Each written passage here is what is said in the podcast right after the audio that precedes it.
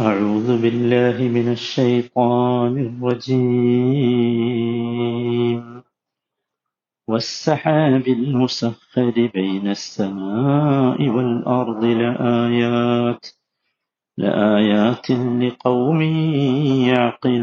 يعقلون നൂറ്റി അറുപത്തിനാലാമത്തെ വചനത്തിന്റെ അവസാന ഭാഗം അതാണ് നമ്മൾ ഇന്നലെ വിശദീകരിച്ചത് ഇന്ന് നമുക്ക് ഈ വചനം അവസാനിപ്പിക്കണം. ഇരുപത്തി ഒമ്പത് ക്ലാസ്സുകളായി എന്നാണ് എന്റെ ഓർമ്മ. നമ്മൾ പറഞ്ഞു വസ്സഹാബിൽ മുസഹരി ബൈനസ്സമാഇ വൽ അർദ് ആകാശഭൂമികൾക്കിടയിലൂടെ നിയന്ത്രിച്ച് നയിക്കപ്പെടുന്ന മേഘം. ആ മേഘത്തിലും ആയാത്തിൽ യഅഖിലൂൻ ചിന്തിക്കുന്ന ജനങ്ങൾക്ക് പല ദൃഷ്ടാന്തങ്ങളുമുണ്ട് തീർച്ചയാണ് എന്താണ് മേഘം എന്ന് നമ്മൾ പറഞ്ഞു? മേഘങ്ങളെ മഴയായി വർഷിപ്പിക്കുന്ന രീതിയെക്കുറിച്ച് പറഞ്ഞു. ഇനി ഈ വസാബിൽ മുസഖരി ബൈനസ്സമായി വലർന്നുള്ളോട് ചിന്തിക്കേണ്ടത് എല്ലാ മേഘങ്ങളും മഴയായി വരുന്നില്ല. മേഘങ്ങൾ മഴയല്ലാതെ പോകുന്ന ഒരുപാട് പ്രതിഭാസങ്ങളെ ശാസ്ത്രം പറഞ്ഞു തരുന്നു. അതാണ്. പ്രസവിക്കുന്ന മേഘങ്ങളും പ്രസവിക്കാത്ത മേഘങ്ങളും ഉണ്ട് അങ്ങനെ തന്നെയാണ് ഖുറാന്റെ പ്രയോഗവും. നോക്കൂ വിർഗ എന്ന് പറഞ്ഞൊരു സാധനമുണ്ട്. അതെന്താ വെച്ചാൽ ചില ആ സന്ദർഭങ്ങളിൽ ഈ മേഘങ്ങളിൽ നിന്ന് വർഷിക്കുന്ന മഴ അന്തരീക്ഷത്തിലെ വരണ്ട വായുവിലൂടെ കടന്നു വരുന്നു. അങ്ങനെ അതുകൊണ്ട് അത് ബാഷ്പീകരിക്കപ്പെട്ട് അന്തരീക്ഷത്തിലേക്ക് തന്നെ ഉയരും. താഴേക്ക് വീഴൂല. ഇതാണ് വിർഗ എന്ന് പറയുന്നത്. മരുഭൂമികളിലാണ് അത്ര ഈ പ്രതിഭാസം കൂടുതലായി കാണുന്നത്. മറ്റൊന്ന് മൂടൽമഞ്ഞാണ് മിസ്റ്റ് അത് നമ്മൾ കാണുന്നതാണ് മേഘങ്ങൾ അന്തരീക്ഷത്തിൽ നിന്ന് വീഴുകയും എന്നിട്ട് ഭൂമിയുടെ ഉപരിതല ഉപരിതലത്തിലെത്തും മുമ്പ് തന്നെ ബാഷ്പീകരിക്കപ്പെടുകയും ചെയ്യും. ഇതാണ് മൂടൽമഞ്ഞായി നമുക്ക് അനുഭവപ്പെടുന്നത്. ഇതും മേഘമാണ്. മറ്റൊന്ന് മഞ്ഞ് വീഴ്ചയാണ്. അന്തരീക്ഷ താപം പൂജ്യം ഡിഗ്രിക്ക് താഴെയായാൽ വർഷിക്കുന്ന മേഘങ്ങൾ മഞ്ഞായാണ് ഭൂമിയിലെത്ത് നമ്മൾ സാധാരണ കാണുന്നതാണ്. പിന്നെ മറ്റൊന്ന് ആലിപ്പഴം. ഇതൊക്കെ മേഘമാണ്. അന്തരീക്ഷത്തിൽ നിന്ന് വീഴുന്ന മേഘങ്ങൾക്ക് ചിലപ്പോൾ നേരത്തെ നമ്മൾ പറഞ്ഞതുപോലെ വലിയ വലുപ്പുണ്ടാവും. ചിലത് ഐസ് കട്ടകളായി ഭൂമിയിൽ. അഞ്ച് അഞ്ച് എം എം ആകുമ്പോഴാണ് മഴയാകുന്നത്. അതിനേക്കാൾ കൂടുതലാവുമ്പോൾ വലിയ ഐസ് കട്ടകളായി ഭൂമിയിൽ വീഴും. ഇതാണ് ആലിപ്പഴ വർഷം എന്ന് പറയുന്നത്. സുഹാനുള്ള ഇങ്ങനെയൊക്കെ എന്തുണ്ട് മേഘം? മാറുന്നുണ്ട്.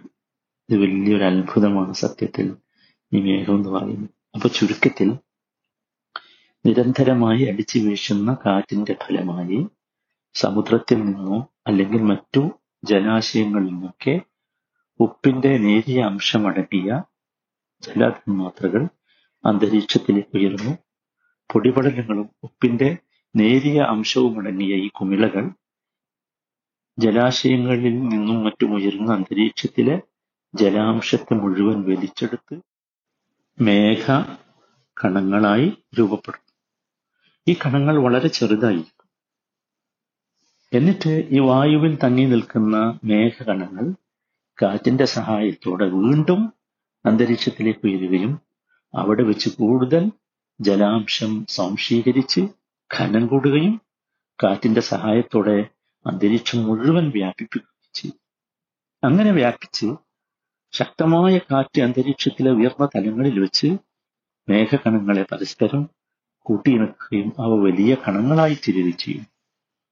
പിന്നീട് ഭൂഗുരുത്വാകർഷണത്തിന് വിധേയമായി അല്ലെങ്കിൽ അത്ര ആ ഭൂഗുരുത്വാകർഷണത്തിന് വിധേയമാകുന്ന അത്ര വലിപ്പമാകുന്നതോടെ ഐസായോ വെള്ളമായോ ഭൂമിയിലേക്ക് പതിക്കും. വിശുദ്ധ ഖുർആൻ ഇതൊക്കെ അതിമനോഹരമായി പറയുന്നു. അത്ഭുതമാണ് ഖുർആാനിന്റെ ഓരോ പരാമർശങ്ങൾ ഭയങ്കര അത്ഭുതമാണ്. നോക്കൂ വിശുദ്ധ ഖുർആൻ മുപ്പതാമത്തെ അധ്യായം സൂറത്തു റൂം നാൽപ്പത്തി എട്ടാമത്തെ വചനം അള്ളാഹുല്ലതി യുർസിലു റിയാഹ് കാറ്റുകളെ അയക്കുന്നത് അള്ളാഹുവാണ്. സഹാബൻ. അങ്ങനെ ആ കാറ്റുകൾ മേഘത്തെ ചലിപ്പിക്കുന്നു. ഫയബ്സുതുഹു ഫിസ്സമാഇ കൈഫ യശാ അവൻ ഇച്ഛിക്കും പോലെ ആ മേഘത്തെ ആകാശത്ത് പരത്തുന്നു വയജഅലുഹു കിസഫൻ. അതിനെ പല കഷ്ണങ്ങളാക്കുന്നു. ഫതറൽ വദ്ഖ യഖ്റുജു മിൻ ഖിലാലിഹി. അപ്പോൾ അവക്കിടയിൽ നിന്ന് മഴത്തുള്ളികൾ പുറത്തു വരുന്നു. എന്തൊരു അത്ഭുതം നോക്കി. അതുപോലെ തന്നെ ഇരുപത്തിനാലാമത്തെ അധ്യായം നാൽപ്പത്തി മൂന്നാമത്തെ വചനം. അലം തറ അന്നല്ലാഹ അലം തറ الله يزجي സഹാബൻ അള്ളാഹു കാർമേഘത്തെ മന്ദം മന്ദം തെളിച്ചു കൊണ്ടുവരുന്നത് നീ കണ്ടില്ലേ? പിന്നീട് അവയെ ഒരുമിച്ച് ചേർക്കുന്നു. അവക്കിടയിൽ ഒരുമിച്ച് ചേർക്കുന്നു.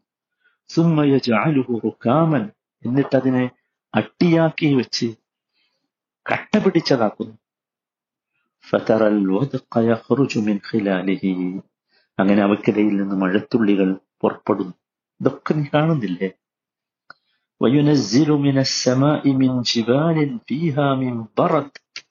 മാനത്തെ മലകൾ പോലുള്ള മേഘക്കൂട്ടങ്ങളിൽ നിന്ന് അവൻ ആലിപ്പഴം വീഴ്ത്തുന്നു.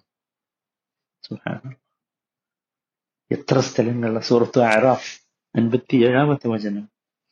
وهو الذي يرسل الرياح بشرا بين يدي رحمتي തന്റെ അനുഗ്രഹത്തിന്റെ മുന്നോടിയായി സുവാർത്ത അറിയിക്കുന്ന കാറ്റുകൾ അയക്കുന്നതും അവൻ തന്നെ ഹത്ത ഇതാ അഖല്ലത്ത് സഹാബൻ ثقالا അങ്ങനെ ആ കാറ്റ് കനം കൂടിയ കാർമേഘത്തെ വഹിച്ചു കഴിഞ്ഞാൽ സുഖനാഹുലി ബലദിൻ മയ്യത്ത് നാം ആ കാറ്റിനെ ഉണർവറ്റ് കിടക്കുന്ന ഒരു നാട്ടിലേക്ക് കൊണ്ടുപോകും.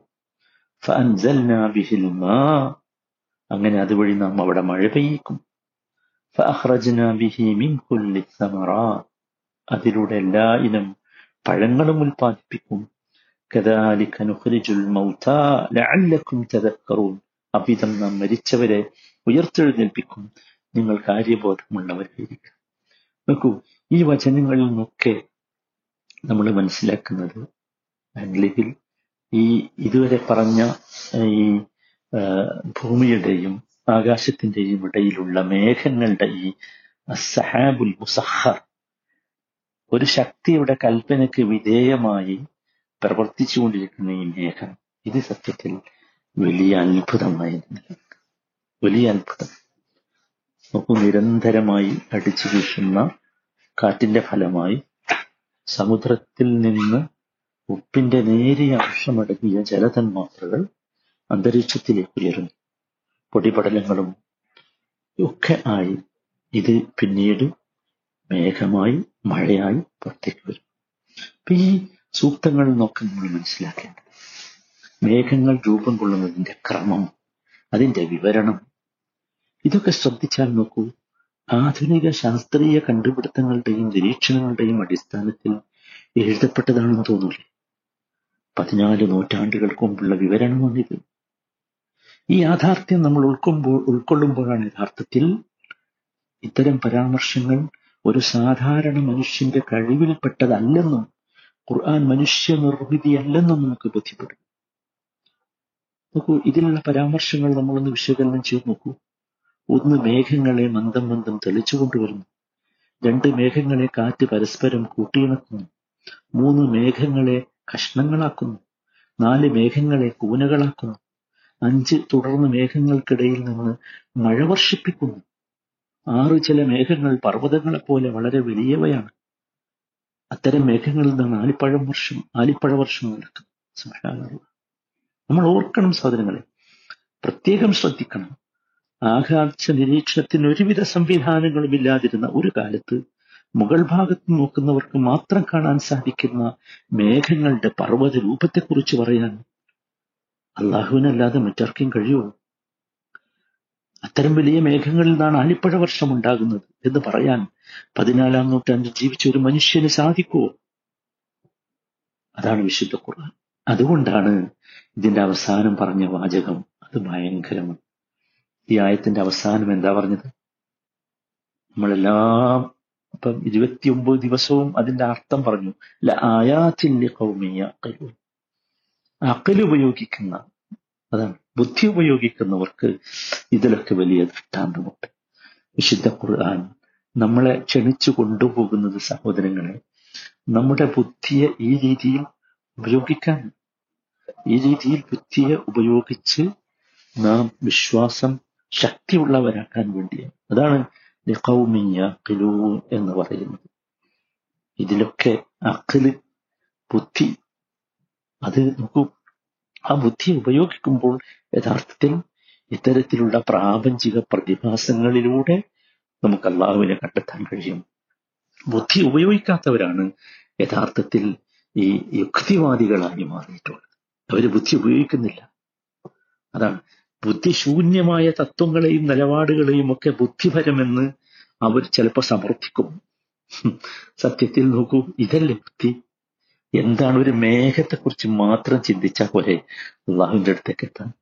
അള്ളാഹു സുബാനു താല കൂടുതൽ വിശുദ്ധ ഖുർആൻ ആഴത്തിൽ തദബ്ബുർ ചെയ്ത് അള്ളാഹുവിനെ കണ്ടെത്താൻ അള്ളാഹുവിനെ എപ്പോഴും ഓർമ്മിക്കുന്നവരാണ്.